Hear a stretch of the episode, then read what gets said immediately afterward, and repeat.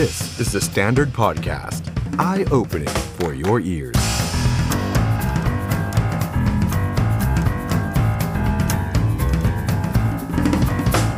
สวัสดีครับ ต้อนรับผู้ชมเข้าสู่รายการ The Standard Now กับผมออฟชัยนนท์หานคีรีรัตน์ครับ คุณผู้ชมครับ วันนี้มาเจอกันครับ อังคาร 26 เมษายน 2565 เผลอแป๊บเดียวจะสิ้นเดือนเมษายนแล้วนะครับ แล้วก็เผลอแป๊บเดียวคดีของคุณแตงโมนิดา 2 เดือนแล้วนะครับ 2 เดือนนี่ ยังอยู่ที่ชั้นแรกอยู่เลยนะครับกำลังจะไปชั้นอายการนะครับ ในวันนี้มีการแถลงจากตำรวจนะครับ สรุปสำนวนคดีนี้ส่งไปที่อายการนะครับ ซึ่งวันนี้เดี๋ยวเราจะมาไล่เรียงประเด็นสำคัญที่เกิดขึ้น จากการแถลงข่าวของตำรวจนะครับ แล้วก็จากการให้สัมภาษณ์ของทนายเดชากิติวิทยานันท์และคุณแม่คุณแตงโมนะครับ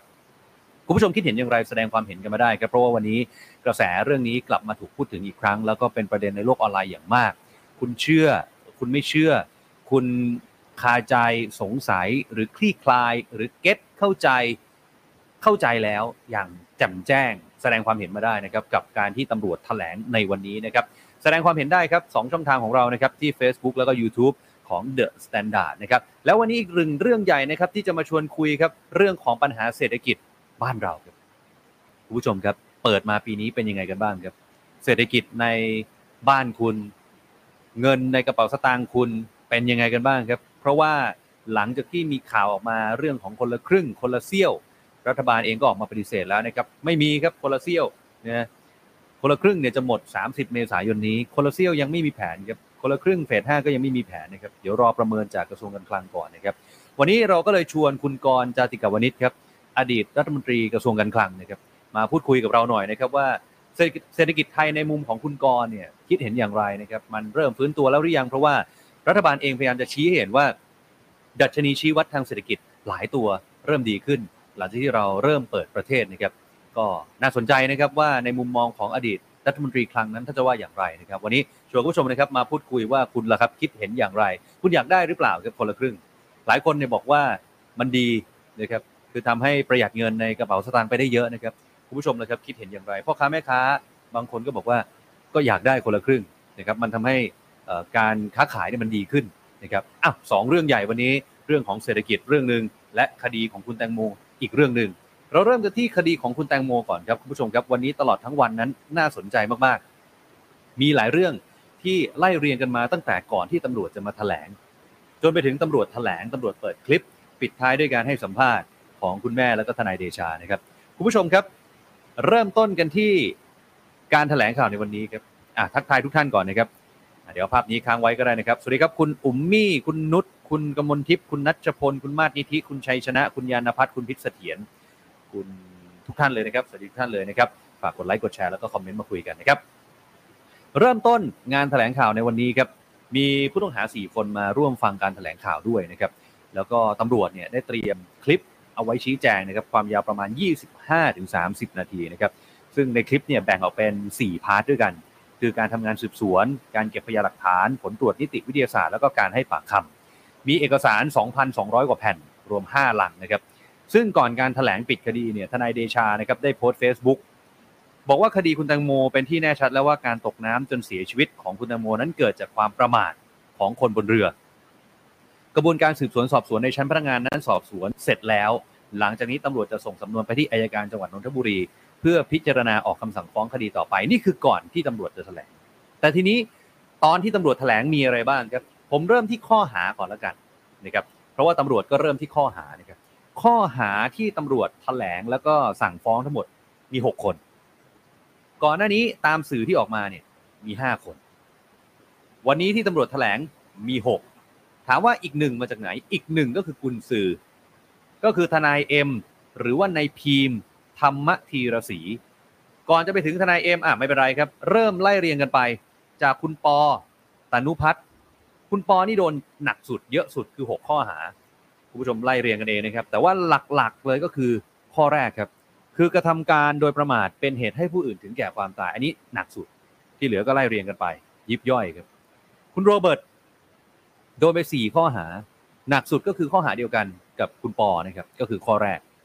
คุณแซน คุณแซนก็คือคนที่อยู่ท้ายเรือ แล้วก็อ้างว่าคุณแตงโมเนี่ยมาฉี่ท้ายเรือ แล้วก็จับขาของเธอไว้นะครับ คุณแซนโดนไปหนึ่งข้อหา คุณจ๊อบโดนไปสองข้อหา คุณกระติกโดนไปสองข้อหา คุณกระติกเดิมทีเนี่ยมีข่าวว่าโดนข้อหาเดียวนะครับ แต่ว่าล่าสุดเพิ่มมาอีกหนึ่งอีกหนึ่งก็คือทำพยานหลักฐานสูญหายนะก็คือช่วยเหลือผู้อื่นไม่ให้ได้รับโทษ หรือว่าให้ได้รับโทษที่ลดลงนะครับ แล้วก็แจ้งความเท็จ แล้วก็คนสุดท้ายครับที่เพิ่มมาในวันนี้ก็คือคุณพีมธรรมธีรศรีกุญซือของผู้ต้องหาครับมีโทษความผิดก็คือช่วยผู้อื่นให้ไม่ได้รับโทษทำให้สูญหายในพยานหลักฐานกระทำความผิด แจ้งความอันเป็นเท็จแก่พนักงานสอบสวน แต่ทีนี้คุณผู้ชมครับทั้งหมดทั้งมวลที่ผมบอกไป ก็มีหลายคนก็ยังคาใจกับข้อหาต่างๆครับว่าไอ้สิ่งเหล่านี้มันเกิดมาจากอะไร คนบนเรือทำไมถึงต้องไปหาเอ็มหรือว่าพีมเนี่ย ทำไมทำไมถึงต้องไปหาเอ็มทำไมต้องไปหาพีมทำไมขวดวน์แก้ววน์มันหายไป แล้วแก้ววน์เหลือใบเดียวทำไมต้องไปคุยกันทำไมต้องปกปิดกัน มันจะมีแค่เรื่อง เรื่องที่ว่าเนี่ยก็คือมีแค่เรื่องแอลกอฮอล์ที่อยู่ในเลือดที่อยู่ในตัวเท่านั้นเองหรือ หรือว่ามันมีอะไรมากไปกว่านั้น คือคนก็ยังสงสัยอยู่ดีนะครับว่ามันเกิดอะไรขึ้นบนเรือบ้างทีนี้คุณผู้ชมครับ อีกหนึ่งเรื่องครับที่วันนี้ตำรวจแถลงก็คือเรื่องของบาดแผล บาดแผลบนตัวคุณแตงโมนะครับ26 บาดแผล 26 บาดแผลทั้งหมดเกิดขึ้นก่อนที่จะเสียชีวิต ตรงนี้มีนัยยะอย่างไร บาดแผลที่ใหญ่ที่สุดคือบาดแผลที่ต้นขาขวาด้านใน วันนี้ตำรวจพูดชัดมาก ๆ แล้วแทบจะชัดอย่างเป็นทางการเป็นครั้งแรกนะครับ เนี่ยเมื่อสักครู่นี้ครับ บาดแผลด้านใน ต้นขาขวาเนี่ย มันเข้ากันได้กับใบพัดเรือเนี่ยฮะจุดเนี้ยนะครับเบอร์หนึ่งเนี่ยนะฮะตำรวจบอกว่ามันเข้ากันได้กับใบพัดเรือ ก็คือว่าขาเนี่ยโดนดูดเข้าไป แล้วใบพัดเนี่ยก็ไปหั่นตรงนั้นพอดีเนี่ยส่วนบาดแผลจุดอื่นๆไอ้เล็กๆยิบย่อยที่ขาเนี่ย ก็เป็นใบพัดเรือเหมือนกัน วันนี้ตำรวจเอาให้ดูเลยว่าเขาเอาหุ่นจำลองไปเนี่ย แล้วก็ถ้าเกิดว่าตกน้ำแล้วโดนใบพัดเรือแล้วมันจะปั่นแล้วมันจะยังไงเห็นไหมฮะ คือตำรวจพยายามจะทำให้เราเชื่อว่ามันเป็นแบบนี้นะครับแม้ว่าคุณแตงโมอาจจะว่ายน้ำเป็น แต่ว่าคือพอตกปั๊บเนี่ย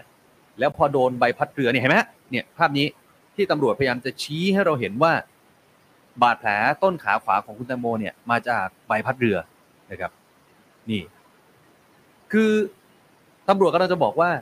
พอโดนปั๊บเนี่ย คุณแตงโมก็เลยไม่สามารถช่วยเหลือตัวเองได้ครับ สรุปสาเหตุก็คือว่า ขาดอากาศหายใจจากการจมน้ำแล้วก็เลยเสียชีวิต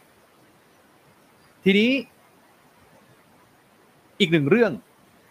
ก็คือว่านอกเหนือจากบาดแผลที่เกิดขึ้นที่ขาแล้วเนี่ย จุดอื่น ๆ เนี่ยปกติ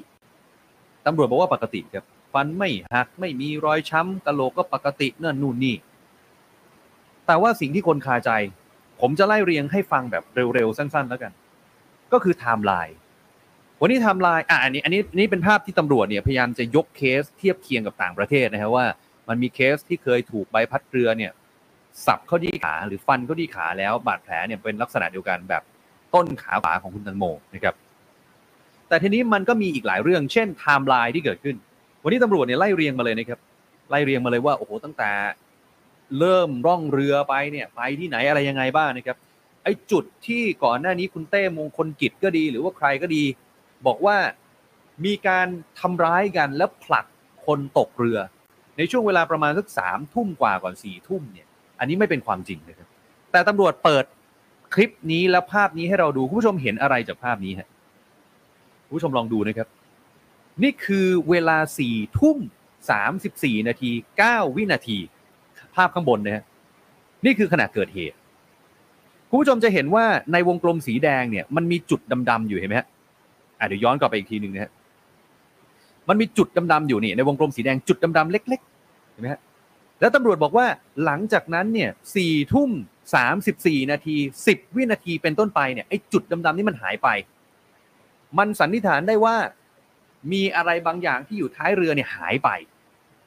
เชื่อว่าคุณแตงโมตกน้ำจังหวะนี้ เวลานี้ เพราะว่าสี่ทุ่มสามสิบเจ็ดจุดสี่หกหลังเกิดเหตุ คุณผู้ชมลองดูฮะ ท้ายเรือมันไม่มีจุดดำแล้ว เมื่อสักครู่นี้ ท้ายเรือมันไม่มีจุดดำแล้ว ส่วนภาพเนี้ยคือตำรวจกำลังจะบอกว่า ไอ้ไฟที่โผล่ออกมาแล้วมันเห็นจุดดำเนี่ย มันเป็นไฟจากท้ายเรือสปีดโบ๊ทเห็นไหมฮะไอ้ลูกศรที่พุ่งออกมาเนี่ยตำรวจกำลังจะชี้เห็นแบบนี้อะเดี๋ยวย้อนกลับไปเมื่อกี้อีกทีหนึ่งนี่ หลังจากนั้นเชื่อได้ว่าคุณตังโมเนี่ย ตกไปตอนนั้นนะฮะตกไปตอนนั้นอ่า เนี่ยฮะเพราะว่าถ้าเกิดว่าเลยไปแล้วเนี่ยเนี่ยตั้งแต่สี่ทุ่มสามสิบเจ็ดเป็นต้นไปเนี่ยนะครับ กลายเป็นว่าความเร็วของเรือลดลง แล้วก็มีการเลี้ยวกลับวนกลับมาจุดเดิม แล้วก็วนไปวนมาวนไปวนมา แล้วก็ไม่มีเงาสีดำแล้วคล้ายกับหาอะไรบางอย่างอยู่ คนบนเรือพบหลักฐานว่าติดต่อหากู้ภัย หาคนรู้จักเยอะแยะมากมายเนี่ยฮะอันนี้เป็นจุดที่คุณตังโมเนี่ยตก ห่างจากจุดที่ตำรวจพยายามชี้ให้เห็น ว่าไอ้จุดดำหายไปเนี่ยแค่ร้อยเมตร เนี่ยฮะตำรวจก็เลยเชื่อว่านั่นแหละครับสี่ทุ่มสามสิบสี่จุดศูนย์เก้าถึงสี่ทุ่มสามสิบสี่จุดหนึ่งศูนย์นี่คือเวลาที่คุณแตงโมตกน้ำแล้วนี่คือ GPS ของเรือแสดงให้เห็นว่า เรือมีความพยายามที่จะขับวกไปวนมาตามหาเต็มไปหมดเลย เนี่ยครับ นี่คือใจความหลักๆ จากการถแถลงของคุณตำรวจในวันนี้ คุณผู้ชมครับ แต่ทีนี้เนี่ยสังคมก็ยังคาใจ แล้วก็ตั้งข้อสงสัยหลายต่อหลายเรื่อง ยกตัวอย่างเช่นว่า ทุกอย่างมันช้าเกินไปหรือเปล่า อย่าลืมนะครับว่าตั้งแต่วันแรกจนถึงวันนี้เนี่ยสองเดือนนะครับตำรวจใช้เวลาถึงสองเดือนนะครับ รวมไปถึงการเข้าไปตรวจเรือ การเข้าไปดูนั่นนู่นนี่เนี่ย มันไม่ได้ทำทันทีหรือเปล่า แล้วคนก็ยังสงสัยว่าตกแล้วคุณตังโมพลัดตกเรือเนี่ย เกิดอะไรขึ้นบ้างตำรวจก็ตอบได้อย่างเดียวนะครับว่า ไม่มีใครรู้ เพราะว่าคนที่ยืนยันได้ว่าคุณตังโมไปฉี่มีแค่คุณแซนคนเดียว และมีพยานอีกหนึ่งคนบนเรือที่เห็นว่าคุณตังโมนั้นเดินไปท้ายเรือ ซึ่งตำรวจไม่ได้เอ่ยชื่อ แต่ถ้าตามข่าวมาเนี่ย ถ้าผมจะไม่ผิดก็คือคุณจ๊อบเอาเป็นว่าคุณผู้ชมสงสัยคาใจเรื่องไหนก็ลองแสดงความเห็นกันมาได้ บางคนก็ยังคิดว่าเป็นเรื่องฆาตกรรม บางคนก็คิดว่าเป็นอุบัติเหตุ บางคนก็คิดว่าเป็นเรื่องของความประมาท แต่วันนี้ตำรวจสรุปนะครับว่าเป็นการกระทำของคนบนเรือที่ประมาททำให้คุณแตงโมตกน้ำข้อหาหลักๆก็คือกระทำการโดยประมาทเป็นเหตุให้ผู้อื่นถึงแก่ความตาย เอาล่ะไปกันต่อที่คุณแม่คุณแตงโม แล้วก็ทนายเดชากิติวิทยานันท์กันบ้างครับ คุณแม่บอกว่าพอใจกับการแถลงข่าวของตำรวจนะครับ แต่ว่าเวลาน้อยไปหน่อย จริง ๆ อยากจะมีข้อซักถามในเรื่องของคดงคดีอะไรแบบเนี้ยเนี่ยแต่เดี๋ยวก็ต้องรอนะครับต้องรออายการต่อไป เพราะว่าตอนนี้คดีมันก็คืบหน้าไปอีกขั้นนักข่าวถามว่าคุณแม่ได้คุยกับคุณปอคุณโรเบิร์ตหรือเปล่านะครับคุณแม่บอกว่าได้ติดต่อกันเมื่อสัปดาห์ที่แล้ว ถามเรื่องคดีเขาก็ตอบว่ายุ่งเรื่องคดีอยู่ แล้วก็ตอบกลับมาว่าคุกสิครับแม่นะครับส่วนเรื่องพิธีชาปนกิจศพของคุณแตงโมนะครับก็จะจัดการภายในพฤษภาคมนี้ครับ คุณแม่บอกน้องมาบ่นแล้วว่าหนาวนะครับเราเก็บเขาไว้นานแล้วนะครับ อีกหนึ่งเรื่องที่วันนี้คุณแม่ดูเหมือนว่าจะเดือดเป็นพิเศษนะครับ แล้วก็ได้บอกว่าทนายเนี่ยอนุญาตให้แม่โมโหได้ คือมีคนไปเขียนข่าว ระหว่างคุณแม่กับคุณเบิร์ตแฟนคุณตังโมแบบเสียหายหายๆนะครับ คุณแม่บอกว่าสำนักข่าวเนี้ไม่มีจรรยาบรรณแม่เสียหายเบิร์ตเสียหาย เบิร์ตไม่เคยให้ข่าวอะไรแต่ไปว่าเขาไอคนที่เขียนข่าวแบบนี้ไปกระโดดน้ำตายเองดีกว่า แม่เดือดเลย แล้วคุณแม่ยังบอกด้วยนะครับ ว่าคนที่มาด่าคุณแม่แบบหยาบคายในแอปวีซิงที่คุณแม่ร้องเพลงเนี่ย เกือบสิบคนคุณแม่ดำเนินการแล้วครับ คุณแม่บอกเลยว่าแม่ไม่ใช่ฆาตกร แม่เนี่ยเป็นแม่น้องโม มีสมองกันบ้างไหมนี่วันนี้คุณแม่พูดหลายช็อตที่ดูแล้วค่อนข้างเดือดทีเดียว ส่วนเรื่องของเงินเยียวยา 30 ล้าน แม่บอกว่าเป็นตัวเลขสมมุติ เป็นตัวเลขสมมุติเท่านั้น อาจจะ อเพิ่มราคาก็ได้อยู่ที่แม่เสนอ แต่ว่าตอนนี้ยังไม่ได้คุยเรื่องนี้ นักข่าวก็ถามว่าโอ้แม่ ถ้าเพิ่มมากกว่า 30 ล้านเดี๋ยวมันจะมีดราม่าหรือเปล่าแม่บอกแม่ไม่กลัว จะ 30 ล้านร้อยล้านชีวิตลูกสาวแม่ก็เทียบไม่ได้ แม่บอกแบบนี้นะฮะนอกจากนี้ครับทนายเดชาครับทนายเดชาบอกว่าประเด็นที่ทนายเดชายังสงสัยคือเรื่องจุดตก ตกลงแตงโมตกจุดไหนกันแน่ คือวันนี้มันมีหลายความเห็นมากๆนะฮะจาก หลากหลายบุคคลนะครับที่ออกมาบอกว่า ถ้าสมมุติว่าไอ้บาดแผลต้นขาขวาด้านในคุณแตงโมมาจากใบพัดเรือ ไม่ได้จำเป็นว่าคุณแตงโมต้องตกท้ายเรือนะครับอาจจะตกหน้าเรือข้างเรือก็ได้แล้วถูกดูดไป หรือท้ายเรือแล้วถูกดูดไป คือมันเป็นไปได้หมด กับอีกหนึ่งเรื่องที่ทนายเดชาก็ยังคาใจนิดหน่อยก็คือ ตกลงคุณแตงโมเนี่ยไปฉี่จริงหรือไม่ แต่จากทั้งหมดทั้งมวลภาพ GPS ภาพบาดแผลอะไรอย่างเงี้ยทนายบอกว่าก็เชื่อได้ พูดคุยแล้วเรียบร้อย ส่วนเรื่องการดำเนินคดีครับ ใครที่มาพูดว่านี่เป็นคดีฆาตกรรม คุณแม่หิวเงิน เป็นทนายขยะ ทนายฟ้องแน่นอนนะครับ ไปต่อที่อายการบ้างครับ วันนี้เรื่องจากตำรวจไปถึงอายการ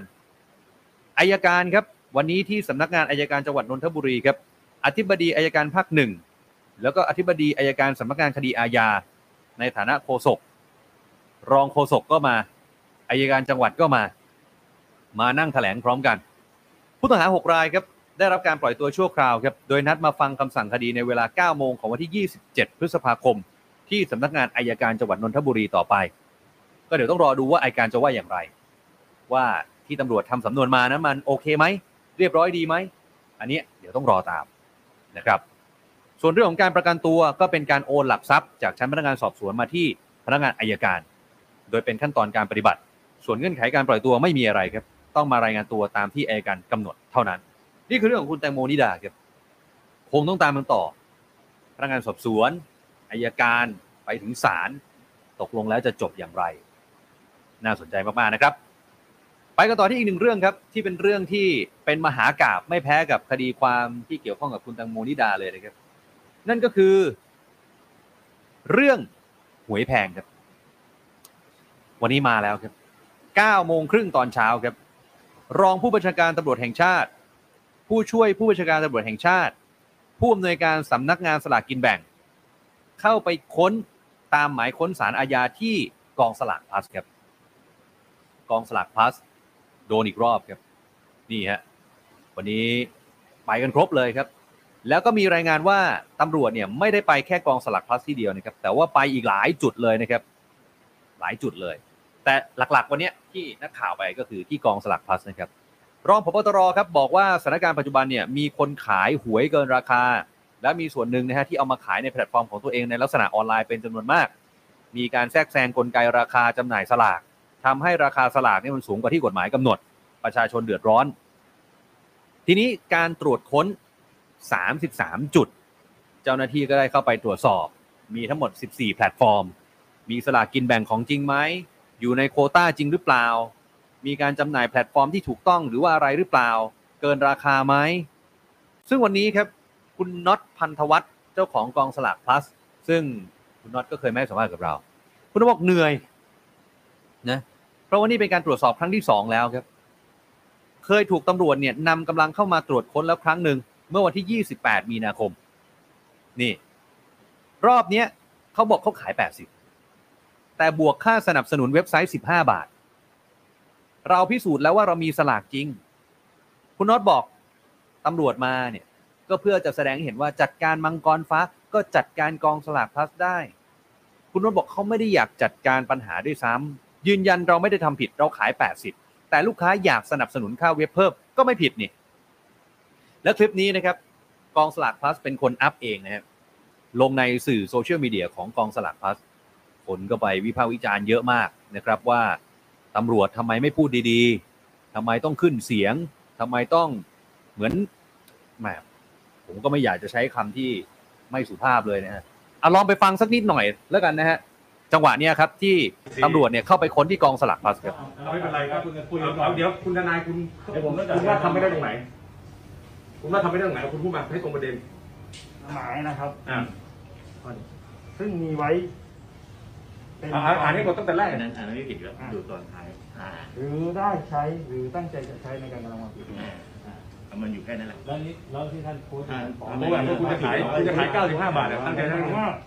เดี๋ยวเดี๋ยวที่คุณตอบคำถามผมก่อนดิ อ่าเอาคุณตอบคำถามก่อน ที่ถามผมว่าคุยกันต้องคุยกัน ที่ถามผมว่าไง อะแล้วทำไมจะขายเก็บไปไม่ได้กระสารให้อำนาจกลับมาแล้วเนี่ยมาเก็บรวบรวมพยานหลักฐานตั้เนี่งยใจว่าใช้ในการกระทำความผิดถามว่าตอนนี้นี่ฮะ เอาว่ามาดิคืออย่างนี้นะพี่ไม่ใช่เนี่ยฮะ ให้ตรงประเด็นเลยทำไมจะทำไม่ได้เนี่ยเออ คือไม่ได้ตรงไหนคุณผู้ชมฟังตรงดีกว่าเสียเวลา คำพูด แล้วก็น้ำเสียงของคุณตำรวจแล้วคุณผู้ชมรู้สึกอย่างไร คิดเห็นอย่างไรก็อะแสดงความเห็นกันมาได้ แต่ว่าผมไปอ่านในโลกออนไลน์นะครับ อันนี้ผมไม่ได้พูดเองนะครับ ผมไปอ่านในโลกออนไลน์มาเนี่ย หลายคนเนี่ยบอกว่าทำไมตำรวจต้องพูดจาไม่ดีทำไมต้องทำไมอะไม่ได้ตรงไหนคำพูดมันน้ำเสียงมันคุ้นๆเหมือนกันนะฮะเหมือนใครบางคนในประเทศนี้เหมือนกันนะฮะเออ แล้วก็มีสังคมตั้งคำถามเยอะมากนะครับ บอกว่า คือคุณไม่ต้องไปค้นหรอกครับ จะมังกรฟ้าจะกองสลากพลัสจะแพลตฟอร์มไหนๆเนี่ย เชื่อไหมฮะ ชาวบ้านบอก นักข่าวบอก ทุกคนรู้ แต่ไม่รู้ตำรวจรู้หรือเปล่า ไม่รู้ว่าสำนักงานสลากเนี่ยรู้หรือเปล่าเขาบอกคุณไม่ต้องไปไกลครับสนามบินน้ำไปดูสิครับ ไม่มีแล้วฮะแปดสิบาท แถวแถวสำนักสลากอะยังไม่ต้องไปไหนไกลเลยครับ ไม่มีหรอกฮะแปดสิบาท วันก่อนมีนักข่าวไปที่สนามบินแปดสิบาท ไม่มีครับ สนามบินต่างจังหวัดไม่มีครับ ไม่มีเลยครับ คนบอกพี่พี่ตำรวจ ถ้าพี่จะไปบุกไปค้น อ่า จะมังกรฟ้า จะกองสลากพลัสจะแพลตฟอร์มไหนๆเนี่ย คือพี่ไม่ต้องเสียเวลาไปไกลขนาดนั้นก็ได้ครับ พี่เอาฮะเอาแถวแถวสำนักสลากก่อน แถวแถวสนามบินน้ำก่อน ไม่มีหรอกครับแปดสิบาท อันนี้เขาว่ากันมาแบบนี้คงอีกนานนะฮะคงอีกนานนะครับสำหรับเรื่องนี้นะครับ คุณดับโบอีสานลาออกไปแล้วนะครับ แต่แกบอกว่าแกทำหน้าที่ของแกได้เต็มที่แล้วอย่างถึงที่สุดแล้วนะครับ ก็เดี๋ยวต้องรอดูนะครับ เป็นมหากราบเลยนะครับ คุณดัมโบคุณจุรีพรนายกิ๊กเรื่องรองเท้า เรื่องคลิปเสียงหลุด โอ้ไปกันใหญ่ มันจริง ๆ ครับ ประเทศนี้ เอามาดูข่าวดีๆกันบ้างแล้วกันนะครับ ก่อนจะพบกับแขกรับเชิญของเราในวันนี้นะครับ ข่าวดีๆสำหรับผู้สูงวัยครับ วันนี้คอรมอนุมัติเพิ่มเงินผู้สูงอายุนะครับ คนละ 100ถึง250 บาท เป็นเวลา 6 เดือนครับคุณผู้ชมครับ ก็จะมีผู้สูงวัยนะครับ ได้รับสิทธิ์กว่า 10 ล้านคน นี่ จะได้เงินเบี้ยยังชีพบวกเงินช่วยเหลือเพิ่มขึ้นมา 6 เดือนก็คือตั้งแต่เมษายนไล่ไปจนถึงกันยายนปีนี้นะครับ อย่างผู้สูงวัยที่อายุ 60ถึง69 เนี่ย เดิมเบี้ยยังชีพ 600 ก็จะกลายเป็น 700 อายุ 70ถึง79 จาก 700 เป็น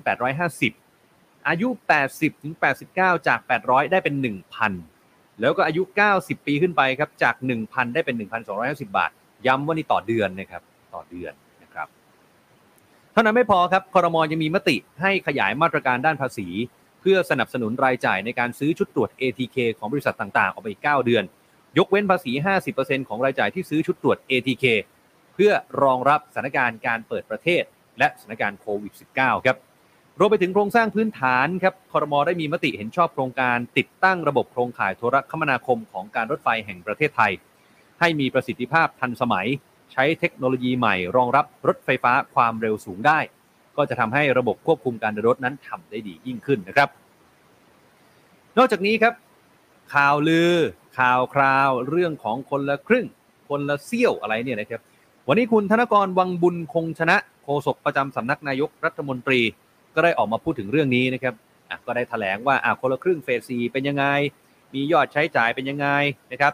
โครงการเพิ่มกำลังซื้อบัตรคนจนเฟสซีเป็นยังไงนะครับ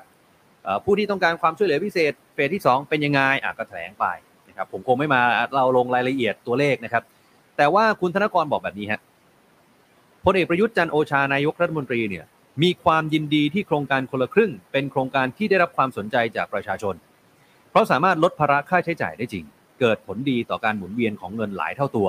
แต่ก็เป็นโครงการที่ใช้งบประมาณจำนวนมาก ส่วนโครงการคนละครึ่งเฟส 5 จะมีหรือไม่ ตอนนี้ต้องให้กระทรวงการคลังนั้นพิจารณาก่อน และไม่ได้มีการพูดถึงคนละเซี่ยวตามที่มีกระแสข่าวออกมา ผมนิดนึงแล้วกันนะครับ คนละเซี่ยวเนี่ยเมื่อวานนี้มันมีข่าวว่ารัฐบาลเนี่ยจะช่วยคนละครึ่งเฟส 5 ต่อ แต่ว่ามันจะกลายเป็นคนละเซี่ยว เพราะว่าจะช่วยแค่ 25%อีก 75%เนี่ยเราต้องจ่ายเองนะครับ แต่ว่าเมื่อวานนี้คลังก็ออกมาปฏิเสธแล้ว วันนี้โฆษกรัฐบาลก็ออกมาปฏิเสธด้วยนะครับว่า ยังไม่มีการพูดถึง แปลว่าจบคนละครึ่งเฟส4 30เมษายนนี้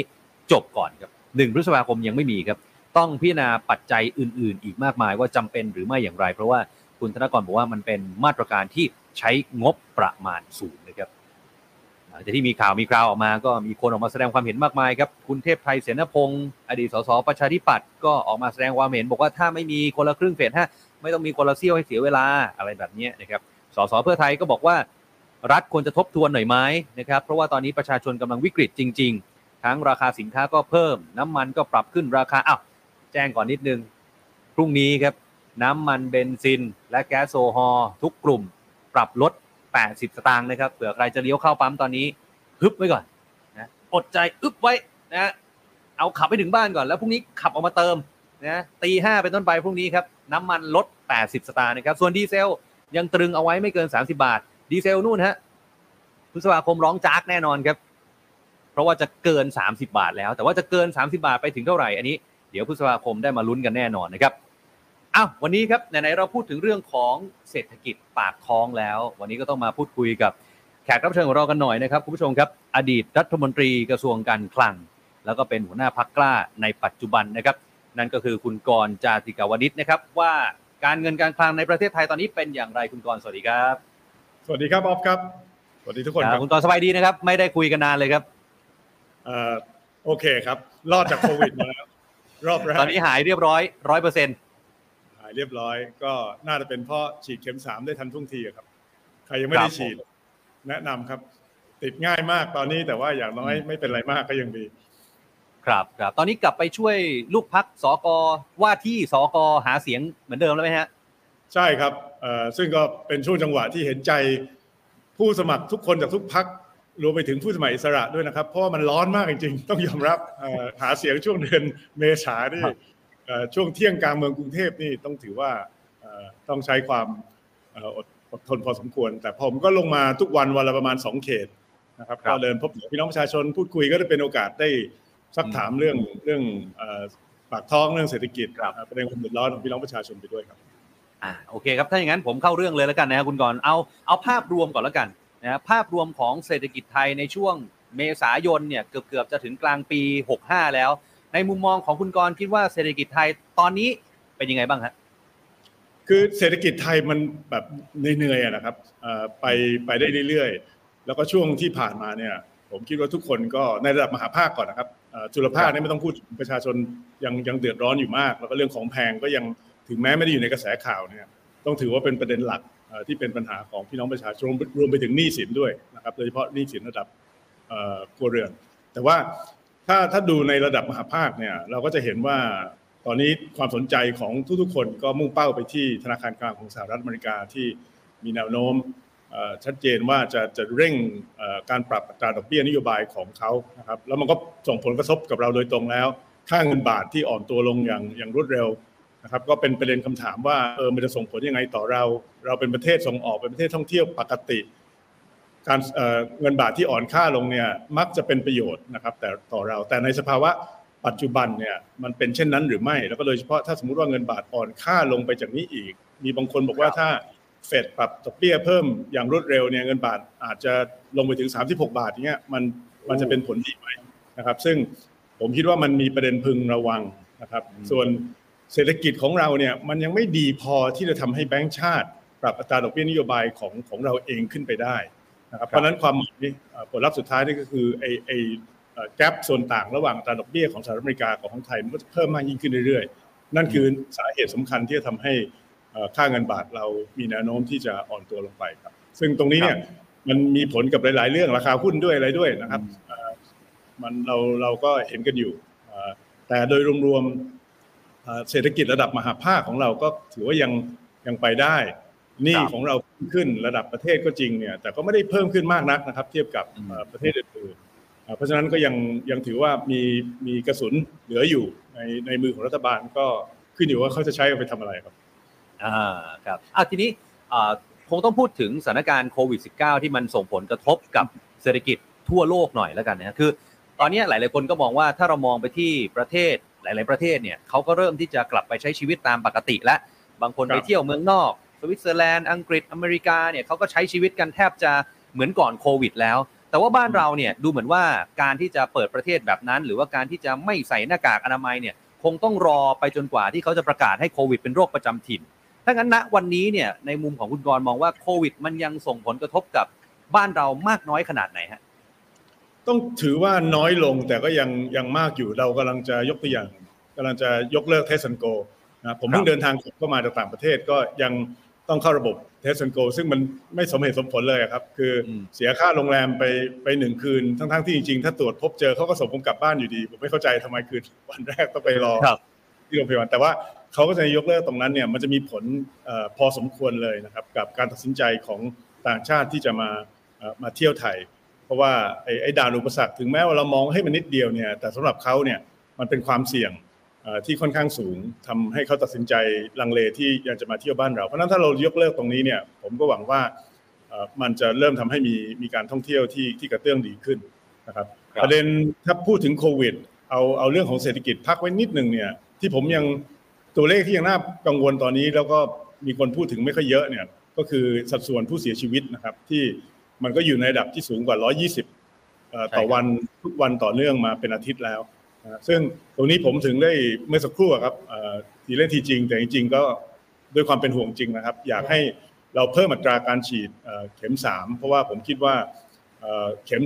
2เอ่อของคนไทยส่วนใหญ่เนี่ยมันยังเป็นเอ่อเข็ม 2 ชนิดวัคซีนเชื้อตายนะครับถ้าเราสามารถที่จะฉีดเข็ม 3 ด้วยระบบ mRNA ได้ มันน่าจะมีผลคุ้มครองไม่ให้ อาการเราหนักมากตอนนี้สัดส่วนการฉีดอยู่ที่ประมาณ 37%ของประชากรใช่ครับเทียบกับหลายประเทศถือว่าใช้ได้นะครับ แต่ว่ามันยังไม่พอเราควรจะต้องเร่งให้มันขึ้นไปที่ประมาณสัก 70%เราจะได้เปิดประเทศได้ด้วยความสบายใจนะครับ ส่วนเรื่องหน้ากากผมว่าไม่ได้เสียหายอะไรครับที่เรายังจะใส่ต่อไป ผมอยู่ที่เอ่ออังกฤษเมื่อช่วงอาทิตย์ที่แล้วนะครับเขาไม่ค่อยใส่กันอะ แต่ว่าเราเราก็จะเห็นคนเอเชียจากทุกชาติยังใส่อยู่เหมือนเดิมนะครับมัน วัฒนธรรมที่ที่ต่างกันไป ผมเข้าเข้าไปในร้านค้าร้านอาหาร ผมผมก็ใส่นะครับเขาไม่ได้ว่าอะไรอ่าผมคิดว่าระมัดระวังไว้มันก็ไม่เสียหาย เพราะว่าพอติดขึ้นมามันก็สะดุดนะครับแต่ยังไงก็แล้วแต่ ผมก็ยังคิดว่าใครที่ติดก็ยังควรที่ต้องกักตัวต่อไปถึงแม้ว่าการน้อยก็ตามมันมันมันเพื่อลดการแพร่เชื้อให้กับผู้อื่น พอคนติดแล้วมันสะดุดสะดุดในแง่ของโอกาสทำมาหากินเอ่อใช่ครับแล้วมันก็จะมีผลต่อระบบเศรษฐกิจโดยรวมนะครับแต่ว่าครับ จากเดิมที่เราคิดว่าโควิดพ้นไปแล้วเศรษฐกิจจะฟื้นเร็วเนี่ยเอ่ออมเราก็เป็นที่รู้กันอยู่นะครับ มันก็มีปัจจัยใหม่ขึ้นมาก็คือสงครามยูเครนอ่าซึ่งตรงนี้เนี่ยมันมันมีผลเอ่อจริง ๆ กับการเอ่อก่อน new normal ได้ผมคิดว่ามากกว่าโควิดด้วยซ้ำไปนะครับ ในในหลายด้านครับโดยเฉพาะในแง่ของความสัมพันธ์ระหว่างประเทศ ซึ่งดูเหมือนว่าจะเปลี่ยนแปลงอย่างอย่างสิ้นเชิงหลังจากเอ่อเหตุเหตุผลโดยตรงจากจากสงครามนี้ เรื่องสภาวะเงินเฟ้อนะครับ จากโควิด ก็มีผลแล้วเดิมทีอย่าลืม ทุกคนคาดว่าเออมันเป็นผลชั่วคราวนะครับ ผลกระทบต่อ supply chain ชั่วคราว พอโควิด ผ่านไปทุกอย่างก็น่าจะกลับเข้ามาสู่ภาวะปกติ แต่ตอนนี้เนี่ยแม้แต่ทางทางเฟดทางธนาคารกลางทุกประเทศทั่วโลกเนี่ยเขาก็เห็นแล้วว่ามันเฮ้ยมันไม่ใช่ชั่วคราวว่ะ แล้วก็โดยเฉพาะพอเจอ supply shock เอ่อทำให้ราคาสินค้าโภคภัณฑ์หลายชนิด ปรับตัวสูงขึ้นต้นทุนการผลิตสูงขึ้น แล้วก็รวมไปถึงระบบโลจิสติกการขนส่งก็ยังติดขัด ซึ่งส่วนหนึ่งก็ยังเกี่ยวกับโควิดนะครับ คือครัเรืบอเห็นผมเห็นตัวเลขสถิติ เรือขนส่งสินค้าหนึ่งในห้าของโลกเนี่ยยังติดอยู่ที่ท่าเรือเซี่ยงไฮ้อย่างเงี้ยนะครับ ซึ่งมันก็จะทำให้เอ่อค่าระวางเรือค่าขนส่งเอ่อรวมไปถึงเอ่อจำนวนตู้คอนเทนเนอร์นะครับครับมีมีจำกัด แล้วก็ทำให้การส่งออกอาจจะ หรือกระบวนการการผลิตโดยรวมเนี่ยอาจจะฟื้นตัวได้ได้ช้ากว่าเอ่อถ้าไม่มีสงครามครับครับถ้างั้นผมขออนุญาตในคุณกรณ์พูดมาถึงเรื่องของสงครามก็ดีหรือว่าโควิด ก็ดีเนี่ยขออนุญาตอืมเจาะไปทีละประเด็นหน่อยแล้วกันนะฮะอะอย่างครับยกตัวอย่างน้ำมันอย่างเงี้ยคือคือครับโอเคแหละพวกนี้เนี่ยมันอาจจะมันอาจจะเป็นข่าวดีแค่วันเดียวหรือช่วงเดียวที่ว่าอะเบนซินลดใช่ครับ80ตังค์อย่างเงี้ยใช่ไหมฮะแต่ว่าเดี๋ยวพฤษภาคมเป็นต้นไปเนี่ยคนที่ใช้ดีเซลตอนนี้หวั่นใจแล้วนะฮะโดยเฉพาะประชาชนตาดำๆที่เขาต้องใช้ รถใช้เครื่องยนต์ในการทำมาหากินเนี่ย คือตรงเนี้ยราคาน้ำมันที่มันจะปรับตัวสูงขึ้นเนี่ยในมุมของคุณกรณ์คิดว่า มันจะยืดเยื้อไปตามสงครามรัสเซียยูเครนที่มันยืดเยื้อไหมฮะแล้วแผนการรับมือระยะสั้นระยะยาวของไทยมันควรจะเป็นยังไงฮะเรื่องน้ำมันคือคือข้อดีเนี่ยก็คือปริมาณการใช้พลังงานมันจะลดลงเมื่อพ้นช่วงหน้าหนาวของประเทศทางทางตะวันตกนะครับ ซึ่งตอนนี้เราก็ผ่านช่วงนั้นไปละเข้าสู่ระบบ ช่วงใกล้จะเข้าสู่หน้าร้อนของเขาแล้วนะครับ เพราะฉะนั้นปริมาณการการใช้มันน่าที่จะลดลงนะแล้วก็ผมคิดว่าประเด็นโควิด ต่อเนื่อง โดยเฉพาะในกรณีของจีนนะครับ มันก็ยังอาจจะส่งผลต่อปริมาณการใช้น้ำมันเชื้อเพลิงที่ยังไม่ปรับขึ้นมาอยู่ในสภาวะปกติ คือพูดง่ายๆทางด้านดีมานมันมันยังจำกัดอยู่นะครับ แล้วก็ถ้า แม้แต่นโยบายของเฟดในการปรับเพิ่มดอกเบี้ยทำให้เอ่ออัตราการเติบโตของเศรษฐกิจชะลอตัวลงเอ่อมันก็จะส่งผลเอ่อต่อภาคอุตสาหกรรมในแง่ของการปริมาณการใช้พลังงานด้วย เพราะฉะนั้นหวังว่าเอ่อแรงกดดันนะครับต่อราคาน้ำมันเนี่ยมันจะมันจะเริ่มที่จะคลี่คลายนะครับอืมผมคิดว่าตัวแปรสำคัญเนี่ยมันเป็นประเด็นทางการเมืองมากกว่านะครับก็คือ เอ่อเรื่องของเอ่อการซื้อพลังงานจากรัสเซียเนี่ยอ่าซึ่งตอนนี้มันก็ยังมีการซื้อขายกันตามปกติครับอืมแต่ถ้าแรงกดดันอยู่ต่อเนื่องนะครับ กับประเทศทางทางยุโรป โดยเฉพาะทางเยอรมันเนี่ยให้ให้เขาเอ่อคว่ำบาตรการซื้อแก๊สอย่างเงี้ยนะครับซื้อน้ำมันเอ่อจากทางรัสเซีย เพราะว่าเขาถือว่าเอ่อตราบใดที่ยังซื้อพลังงานจากรัสเซียก็เท่ากับเอาเงินไปให้รัสเซียในการในการเอ่อสู้รบกับยูเครน ถ้าสมมุติมันมีการตัดสินใจทางการเมืองนะครับที่จะคว่ำบาตรรัสเซียตรงนี้ส่งผลกระทบต่อระบบเศรษฐกิจโดยรวม แล้วก็อาจจะส่งผลกระทบต่อราคาน้ำมันและราคาแก๊สในตลาดโลกค่อนข้างแน่นอน หรือกลับกันนะครับ สมมติรัสเซียเกิดมองว่าเอาละฉันหมั่นไส้พวกพวกแกมากแล้วนะครับ หยุดขายก็เช่นเดียวกันมีผลเดียวกันครับแต่ก็ยังหวังว่าจะจะไม่เกิดสถานการณ์แบบนั้นนะครับ แต่ เอ่อเรื่องของความสัมพันธ์ระหว่างประเทศนี่ก็ยังเป็นความเสี่ยงเอ่อของเราอยู่อ่าซึ่งมันเป็นประเด็นประเด็นเอิ่มที่เกี่ยวข้องเนี่ยผมก็มองไปถึงบทบาทของประเทศไทยในเรื่องนี้นะครับ เพราะว่าเราเป็นเอ่อประธานเอเปกที่จะมีครับการประชุมกันช่วงเดือนเอ่อพฤศจิกายนนี้ ในขณะที่อินโดนีเซียคือสองประเทศอาเซียนเลยเขาเป็นประธานการประชุม G20 ในระยะเวลาที่ใกล้เคียงกัน แต่ตอนนี้เนี่ยคือท่าทีไม่ค่อยดีนะครับว่าจะมีใครมาร่วมประชุมหรือไม่ยังไงนะครับ ว่าอย่างล่าสุดประชุม IMF นี่ทางกลุ่มรัฐมนตรีคลังของประเทศตะวันตกนี่คือเขาก็เขาเขาก็ลุกขึ้นลุกขึ้นเดินออกจากห้องเอ่อในจังหวะที่รัฐมนตรีคลังของของรัสเซียได้ลุกขึ้นเอิ่มเอ่อเป็นเป็นองค์ปาถกนะครับ ซึ่งการการแสแสดงมีสัญญาณทางการเมืองแบบนี้เอ่อครับในเวทีแบบนี้เนี่ยผมคิดว่ามันเป็นเรื่องที่ต้องพยายามที่จะหลีกเลี่ยง และในฐานะประธานที่ประชุมเนี่ยผมคิดว่าเราต้อง หาทางออกด้วยเป้าหมายสำคัญก็คือทำยังไงให้ทุกประเทศมานั่งอยู่บนโต๊ะเจรจา ไม่ว่าจะเป็น G20 หรือ APEC ให้ได้นะครับครัผบมเชื่อว่ามันต้องหาทางออกด้วยด้วยการเจรจานะครับแล้วก็โดยเฉพาะทางด้านเศรษฐกิจ ซึ่งเป็นภาระภารกิจสำคัญของ APEC อยู่แล้ว สาเหตุที่จัดตั้ง APEC ขึ้นมาก็เรื่องเศรษฐกิจ เราต้องพยายามก้าวข้ามการเมืองให้ได้ ไม่งั้นจะมีปัญหา ครับ อะขออนุญาตเจาะไปที่อีกหนึ่งเรื่องหน่อยแล้วกันนะครับ การนำเข้าสินค้าหลายอย่างโดยเฉพาะที่มันมีผลกระทบโดยตรงเลยจากสงครามรัสเซียยูเครนอย่างวัตถุดิบที่ผลิตครับอาหารสัตว์ ตรงนี้เนี่ยในอืมในมุมของคุณกรณ์เนี่ยคิดว่ามันจะกระทบกับอ่าราคาหมู ราคาไข่ที่ของเราตอนนี้มันก็โอเคมันเคยขึ้นไปสูงมากๆช่วงหนึ่งแล้วก็ลดลงมา แล้วตอนนี้แนวโน้มมันเหมือนจะสูงอีกแล้ว ตรงนี้ใช่ครับเราควรจะรับมือกับมันยังไงดีฮะที่มันเอิ่มเอ่อ ขึ้นมาสูงขึ้นช่วงปีที่ผ่านมาเนี่ยมันก็สาเหตุหลักก็เป็นเรื่องของตัวตัวโรคนะครับเอ่อที่ทำให้ปริมาณเนื้อหมูในตลาดมันมันน้อยลง เพราะฉะนั้นถ้าเอ่อสถานการณ์ตรงนั้นคลี่คลายเนี่ยเอ่อเรื่องของตัวอุปทานมันก็จะกลับเข้ามาสู่สภาพปกติ แต่ตอนนี้เนี่ยต้นทุนของของผู้ผลิตอาหารสูงขึ้นแน่นอนนะครับ แล้วก็ไม่ใช่เพียงไม่ใช่เพียงแค่เอ่อในในมันมันเป็นเรื่องของปุ๋ยเคปุ๋ยเคมีที่ต้องใช้ในการในการปลูกเอ่ออืม ปลูกข้าวเอ่อในการทำการเกษตรทุกทุกประเภทอีกต่างหากนะครับ ซึ่งตรงนี้ยังเป็นปัญหามาก ๆ แล้วก็ทางธนาคารโลกเขาก็ประเมินว่ามันอาจจะส่งผลต่อวิกฤตอาหารเอ่อให้กับโลกเลยก็ได้นะครับในในช่วงปีนี้ คือถ้ามองในประเทศไทยเนี่ยในมุมมองประเทศไทยเนี่ยเวลาเราพูดถึงวิกฤตอาหารเอ่อโดยทั่วไปเราเราน่าที่จะได้ประโยชน์นะครับเพราะว่าเราเป็นผู้ผลิตอาหารและผู้ส่งออกอาหารครับเอ่อแต่ถ้าสมมุติว่า ต้นทุนเราสูงทำให้เอ่อ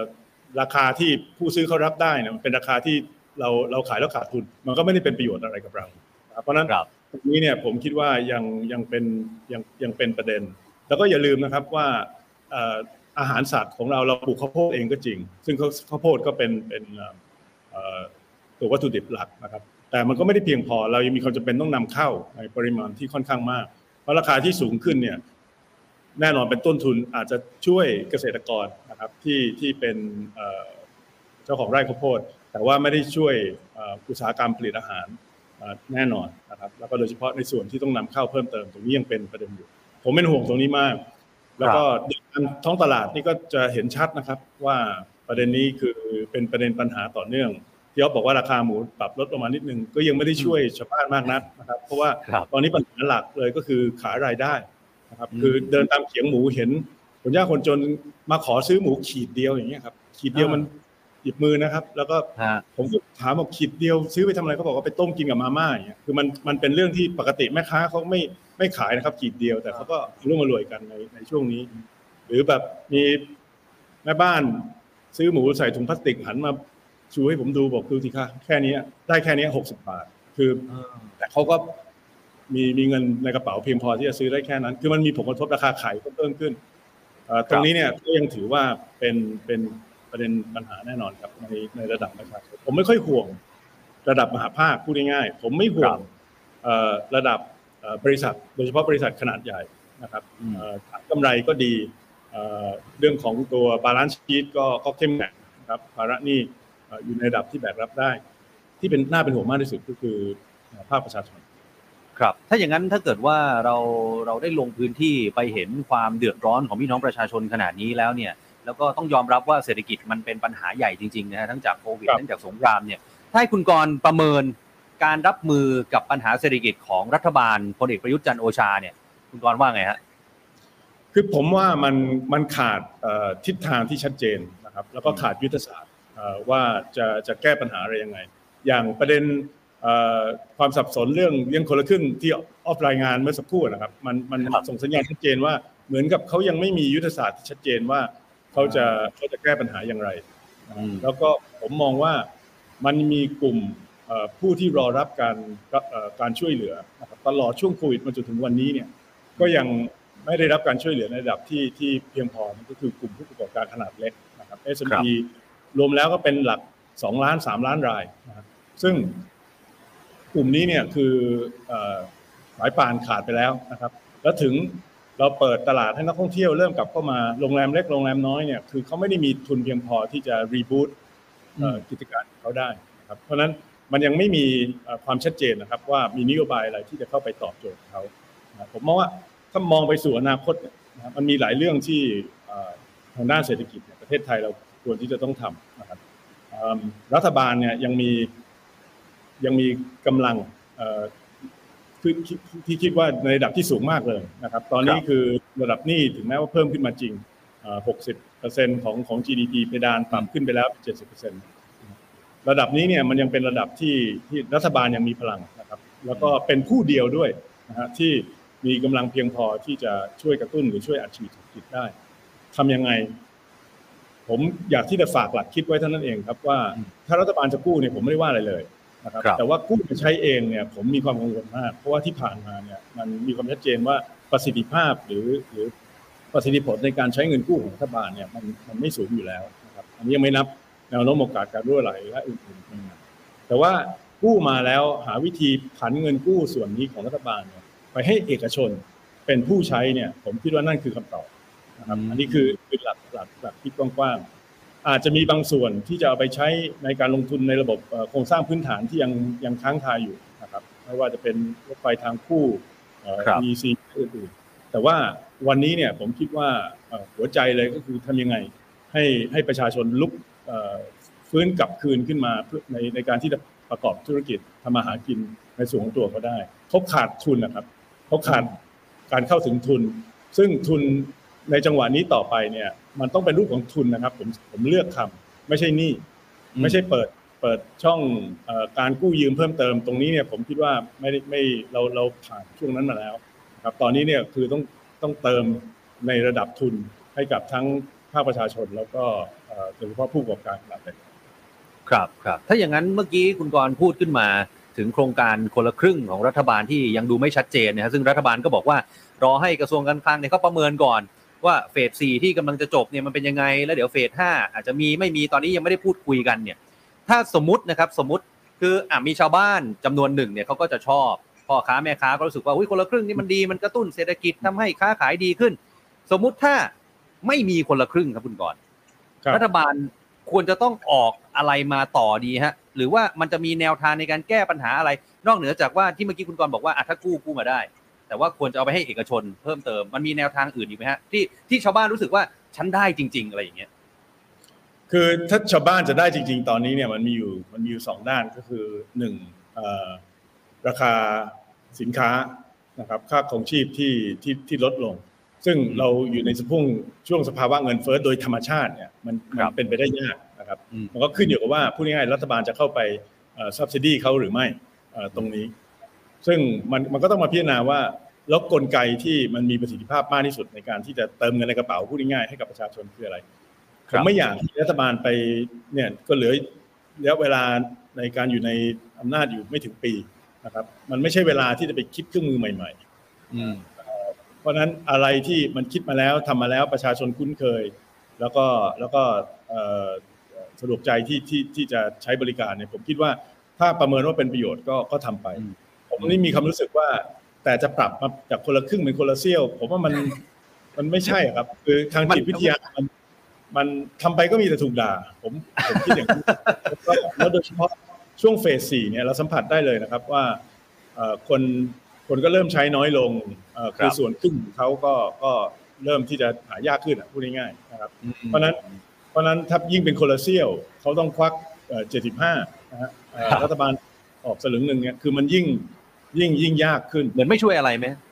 ถ้าจะมันก็ช่วยแต่มันน้อยอะครับเอ่อถ้าแล้วทางจิตวิทยาอย่างที่ว่าครับ จิตวิทยาสำคัญในการอืมที่จะดูแลเอ่อประชาชนผมคิดว่าถ้าทำก็ก็ทำในรูปแบบเดิมนั่นแหละ แต่เอ่อเหมือนกับยาทุกชนิดอะครับ ใช้บ่อยๆ แล้วมันก็เริ่มเริ่มเริ่มด้านชานะครับเพราะฉะนั้นตรงนี้เนี่ยเอ่อผมคิดว่าเรารัฐบาลก็คิดถูกแล้วที่ที่เอ่อพยายามที่จะทำให้เศรษฐกิจโดยธรรมชาติมันกลับมาฟื้นได้นะครับ การ การยกเลิกเรื่องของเทนโกก็เป็นตัวอย่างหนึ่งนะครับ ที่จะพยายามที่จะเอ่อเอาระบบเศรษฐกิจกลับไปสู่สภาวะปกตินะครับ ผมคิดว่าหาวิธีที่จะเอ่อเติมเงินให้กับเอ่อผู้ประกอบการเขาเขาว่าจ้างคนได้นะครับ ผู้ประกอบการเขาเขากลับมาเปิดกิจการของเขาเอ่ออืมเพื่อที่จะรับเอ่อนักท่องเที่ยวหรือหรือนักลงทุนที่กำลังหวังว่าจะกลับเข้ามาเนี่ยเอ่อผมว่า ใช้เงินแบบนั้นเนี่ยน่าที่จะมีผลเอ่อในในระยะยาวมากกว่า แล้วก็ผลผลต่อรายได้ในกระเป๋าของประชาชนในระยะสั้นด้วยครับครับถ้าอย่างนั้นแล้วอีกส่วนหนึ่งที่เป็นรายได้หลักของประเทศ ที่เมื่อกี้คุณกรณ์ก็บอกไปแล้วว่า ก็การยกเลิก Test and Go นี่ก็เป็นเรื่องที่สมควรจะทำเนี่ยนะฮะคือครับเศรษฐกิจไทยเนี่ยเราพึ่งพิงการท่องเที่ยวมากเลยนะครับแล้วที่ผ่านมาเนี่ยเราก็แทบจะโอ้โหแทบจะปิดไปเลยนะฮะแทบจะไม่มีตรงนี้เลย ตอนนี้มันเริ่มกลับมาแล้ว แล้วเดี๋ยวจะผ่อนคลายอ่าเราจะยกเลิก Test and Go หนึ่งพฤษภาคมนี้เป็นต้นไปเนี่ยคุณกรณ์มองว่าครึ่งปีหลังเรื่องของการท่องเที่ยวบ้านเราเนี่ยมันมีโอกาสที่จะฟื้นตัวกลับมาถึงขั้นไหนครับ ยังไม่เยอะครับ เพราะว่าอืมอันดับแรกเนี่ย ต้องอย่าลืมว่านักท่องเที่ยวหลักของเราก็คือมาจากประเทศจีน เรายังครับหวังตรงนี้ไม่ได้เลย ยังศูนย์เลยอืมนะครับมีข่าวล่าสุดคือโอมิครอนไปถึงปักกิ่งแล้วปักกิ่งอาจจะต้องล็อกดาวน์เหมือนเซี่ยงไฮ้หรือเปล่า ซึ่งในส่วนของตรงนี้เนี่ยเอ่อ จริง ๆ เราก็คาดการไว้ตั้งแต่ก่อนหน้านี้แล้วนะครับ ว่าจีนอย่างเก่งเนี่ยอาจจะต้องรอแบบสองสามกลางปีอะไรประมาณนั้นะครับซึ่งซึ่งก็ก็ยังไม่แน่นะครับว่าว่าจะฟื้นตัวได้แค่ไหน ส่วนยุโรปเองเนี่ยเดิมทีก็น่าดูเหมือนหน่าที่จะดีขึ้นนะครับแต่เศรษฐกิจของเขาแล้วก็รวมไปถึงภาวะสงคราม มันก็ทำให้เราคาดหวังได้ไม่ไม่ไม่เท่าเดิมนะครับ เพราะฉะนั้น มันคงจะเริ่มค่อย ๆ ฟื้นตัวครับ แต่มันคงต้องใช้เวลา ถ้าถามว่าอีกกี่ปีกว่าที่จะกลับไปสู่ระดับเดิมนะครับ ก่อนโควิด 40 ล้านคนนี่ผมคิดว่าเราก็ต้องพูดถึงแบบ อาจจะห้าหกปีกันเลย นี่ยังไม่นับรวมพฤติกรรมนะครับของของอนักท่องเที่ยวที่ที่ที่อาจจะเปลี่ยนไป ยังไงยังไงยังก็ยังเป็นอุตสาหกรรมสำคัญอของเรา แล้วก็การที่ค่าเงินบาทอ่อนตัวลงก็ต้องก็ต้องบอกว่าช่วยอยู่แล้วนะครับ ในใน ในการดึงดูดนักท่องเที่ยวเอ่อที่ที่อยู่ในประเทศที่มีสกุลเงินที่แข็งกว่า ซึ่งก็คือเกือบทุกประเทศอะเพราะว่าเงินบาทเป็นสกุลเงินที่อ่อนค่าลงมากที่สุดสกุลเงินหนึ่งในในโลกนะครับครับเอ่อซึ่งซึ่งตรงนี้เนี่ยผมผมถึงบอกว่าไอ้เงินบาทที่มันอ่อนตัวลงเนี่ยในถ้าสมมติเทียบกับยุคสมัยก่อนนะมันครับเราจะได้รับอันนี้ส่งส์ได้รับประโยชน์เต็มๆเราส่งออกเยอะนักท่องเที่ยวเราเยอะ แต่แต่ตอนนี้ถ้าสมมติส่งออกเอ่อจะโตช้าลง นะครับเพราะว่าเศรษฐกิจโลกเขาเขามีแนวโน้มที่จะที่จะโตช้าลง ในขณะที่นักท่องเที่ยวไม่กลับมาเนี่ยมันกลับอาจจะกลายเป็นเป็นพิษมากกว่าเป็นเป็นเอ่อเป็นประโยชน์นะครับ เพราะว่าสินค้านำเข้าเราสูงขึ้นราคาน้ำมันที่พูดถึงเมื่อสักครู่ครับเอ่อครับเราก็ต้องซื้อในในในราคาที่แพงขึ้นคิดคิดเป็นเงินบาทนะครับต้นทุนการผลิตเอ่อวัตถุดิบต่างๆ ที่ต้องนำเข้าต่างประเทศตอนนี้หายากแล้วแถมแพงขึ้นอีกต่างหากเงินบาทครับอ่อนตัวอีกอีกอีกด้วยเนี่ยมันมันยิ่งทำให้ เราเราเหนื่อยขึ้นเพราะฉะนั้นปีนี้ยังไงก็เหนื่อยครับผมผมขอบอกว่าแต่ก็อย่างที่ว่าเหนื่อยแต่ไม่วิกฤตต่างกันเยอะนะครับ ต่างกันเยอะคือคือวิกฤตเนี่ยมันมีอยู่สองแบบที่ที่ที่เราจะพบเนี่ย แบบแบบต้มยำกุ้งที่เป็นวิกฤตที่เกิดขึ้นที่ตัวเราเองนะครับกับวิกฤตแบบช่วงปี 2008 ช่วงแฮมเบอร์เกอร์ที่เป็นวิกฤตของคนอื่น แล้วก็มาเขามาทับทับเรานะครับ แบบที่สองเนี่ยแก้ง่ายกว่าเยอะณปัจจุบันเนี่ยก็ต้องบอกว่าวิกฤต โดยส่วนใหญ่เนี่ยมันวิกฤตที่เกิดขึ้นจากข้างนอกส่วนของเราเนี่ยในแง่ของเสถียรภาพเนี่ยเราดีกับประเทศอื่นเราจะไม่เป็นแบบสีลังกานะครับเรายังเป็นประเทศที่มีจุดน้ำรองระหว่างประเทศที่ที่ที่สูงมาก ดูบัญชีเดินสะพัดติดลบไปบ้างช่วงนี้เพราะว่าไม่มีการท่องเที่ยว ก็ผมคิดว่าไม่ได้เป็นปัญหาถาวรนะครับเพราะฉะนั้นด้วยเสถียรภาพนี้เนี่ย ที่เหลือก็ขึ้นอยู่กับว่าเราใช้ประโยชน์กับในเสถียรภาพนี้ที่มีอย่างไงก็กลับมาที่ประเด็นที่ออฟถามเมื่อสักครู่ครับว่าครับแล้วที่รัฐบาลทำอยู่มันมันพอไหมคือผมตอบได้เลยนะครับ ว่ามันไม่พอทั้งในทั้งในแง่ของเอ่อการหาแนวทางการพัฒนาเศรษฐกิจภายในประเทศของเราเอง แล้วก็รวมไปถึงการดึงดูดเอ่อต่างประเทศให้หันมาสนใจที่จะมาลงทุนในในประเทศเราครับครับ ถ้าอย่างนั้นคำถามสุดท้ายเกี่ยวกับเรื่องเศรษฐกิจนะฮะถ้าเอยากจะแนะนำหรือว่าถามคุณกรณ์ว่าสิ่งที่รัฐบาลควรจะทำเร่งด่วน เร่งด่วนที่สุดเลยในขณะนี้ ควรจะทำอะไรเป็นอันดับแรกหลังจากนี้ฮะเรื่องของการดูแลผู้ประกอบการขนาดเล็กครับเศรษฐกิจระดับมหาภาค ผมว่าไม่ไม่ไม่ต้องไปห่วงมันแล้วตอนนี้เนี่ยเราจะพบว่ามันมีการพูดถึงเรื่องของเพดานหนี้อะไรต่ออะไรหลายหลากหลายประประประเภทนะครับ ซึ่งมันเริ่มเริ่มตึงแต่ตามข้อเท็จจริงเนี่ยรัฐบาลยังมีความยืดหยุ่นเพียงพอ ที่จะใช้กำลังที่รัฐบาลมีเนี่ยในการช่วยผู้ประกอบการขนาดเล็กให้อยู่ได้ คือถ้า SME ล้มไปนะครับผู้ประกอบการขนาดเล็กพ่อค้าแม่ขายไม่มีทุนในการในการทำมาหากินเนี่ยตรงนี้คือคือปัญหาระดับประชาชนที่จะที่ที่จะแก้ไขในระยะต่อไปเนี่ยได้ยากมาก อย่าให้เขาล้มนะครับเพราะนั้นช่วงนี้เนี่ยรัฐบาลมีกระสุนรัฐบาลมีพลังนะครับ ก็ขอให้ใช้กระสุนนั้นให้เป็นประโยชน์ด้วยการเอ่อยิงตรงให้กับผู้ประกอบการที่เขาเขาเดือดร้อนอยู่ ตรงนี้เนี่ยผมถือว่าเป็นเป็นภารกิจสำคัญ ซึ่งอาจจะหมายถึงต้องกู้หรืออะไรอย่าอย่าไปกังวลนะครับอืมเอ่ออย่างที่ว่าผมคิดว่าเอ่อก็จะมีเสียงคัดค้านบ้างอะไรบ้าง แต่ถ้าสมมุติว่ามันมีความชัดเจนว่าว่ากู้มาแล้วเนี่ยไม่ได้เอาไปทำอะไรโครงการในระบบราชการเอ่อเหมือนหลาย ๆ ครั้งที่ผ่านมานะครับ แล้วก็ไม่ได้เอาไปแจกจ่ายอย่างสุรุ่ยสุร่ายเนี่ย เอ่อเอาไปใช้ในในแนวทางที่เรามองเห็นได้ว่า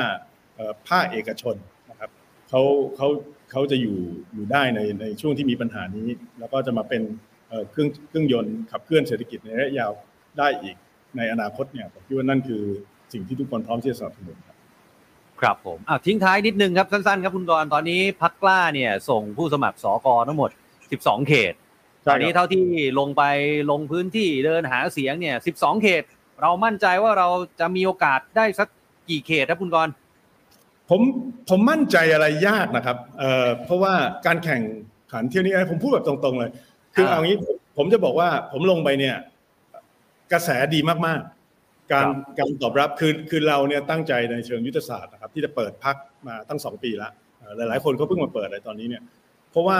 ผมเนี่ยเอ่อคิดว่าการที่จะให้ประชาชนรับรู้เข้าใจเอ่ออันดับแรกคือรู้จักชื่อเราก่อนเลยนะครับครับเอ่อหลังจากนั้นเนี่ยก็คือรู้ว่าเราคืออะไรเอ่ออืมเราเป็นพรรคแบบไหนที่จะทำอะไร มันมันคือการสร้างแบรนด์อะพูดง่ายๆมันใช้เวลาครับมันไม่ใช่เป็นสิ่งที่เอ่อทำได้ภายในเอ่อหกเดือนหนึ่งปีมันต้องใช้เวลามากกว่านั้น เพราะฉะนั้นการที่เราลงพื้นที่ครั้งนี้เนี่ยผมสัมผัสได้ว่าการรับรู้เอ่อสูงมากขึ้นอย่างมากนะครับ ไม่ไม่รู้จำจักเป็นเยอะขึ้นใช่ไม่จำเป็นต้องแนะนำตัวเราเองละอืมแล้วก็ความต้องการการเปลี่ยนแปลง เอ่อเป็นกระแสหลักของคนกรุงเทพตอนนี้นะครับผมคิดว่าความจริงตั้งแต่เลือกตั้งซ่อมที่หลักสี่จตุจักรมันชัดเจนอยู่แล้วนะครับ อย่าลืมว่าครั้งนั้นเนี่ยเอ่อมีเอ่อประชาชนมาใช้สิทธิ์ประมาณ8 0,000คนเจ็ดหมื่นคนเลือกพรรคที่ไม่ได้เป็นพรรครัฐบาลอืมคือคือสามพรรคเอ่อรวมถึงพรรคกล้าด้วยนะครับ เพราะฉะนั้นกระแสความเปลี่ยนแปลงเนี่ยคือกระแสหลักนะครับซึ่งเอ่อตรงนี้เนี่ยมันก็ทำให้เราเราอธิบายตน แล้วก็พูดคุยกับเอ่อ พี่น้องประชาชนได้ ที่ผมบอกว่าประเมินในแง่ของผลคะแนนยากเนี่ยเพราะว่าอืมในอดีตเลือกตั้งกรุงเทพเนี่ยมันสองค่ายนะครับมันมันมันใช่ไหมครับมันใช่มันใช่เพื่อไทยก็ประชาธิปัตย์เที่ยวนี้เนี่ยผู้เยอะมากสรนอกจากเยอะแล้วเนี่ยผู้สมัครที่ถือว่าเอ่อในในในโพลชื่อว่าชี้ว่ามีมีมีคะแนนดูเหมือนจะมีคะแนนสูงสุดเนี่ยเป็นผู้ผู้สมัครอิสระทั้งสิ้นอีกต่างหากนะครับ ผู้สมัครที่มาจากพรรคเนี่ยโอเคก็ อาจจะพอมีคะแนนบ้างแต่ไม่ใช่เป็นเป็นเอ่อผู้นำอืมแล้วก็สกเอ่อก็ส่งในนามพรรคบ้างเอ่อส่งในนามกลุ่มอิสระบ้าง หรืออย่างกรณีเอ่อของของเราหรือกรณีของเพื่อไทยคือส่งโดยไม่ส่งผู้ว่าบ้าง คือมันมีมิติหลากหลายที่สำคัญก็คือคนที่จะมาใช้สิทธิ์เที่ยวนี้เนี่ยนะครับเอ่อโดยปกติเนี่ยคนใน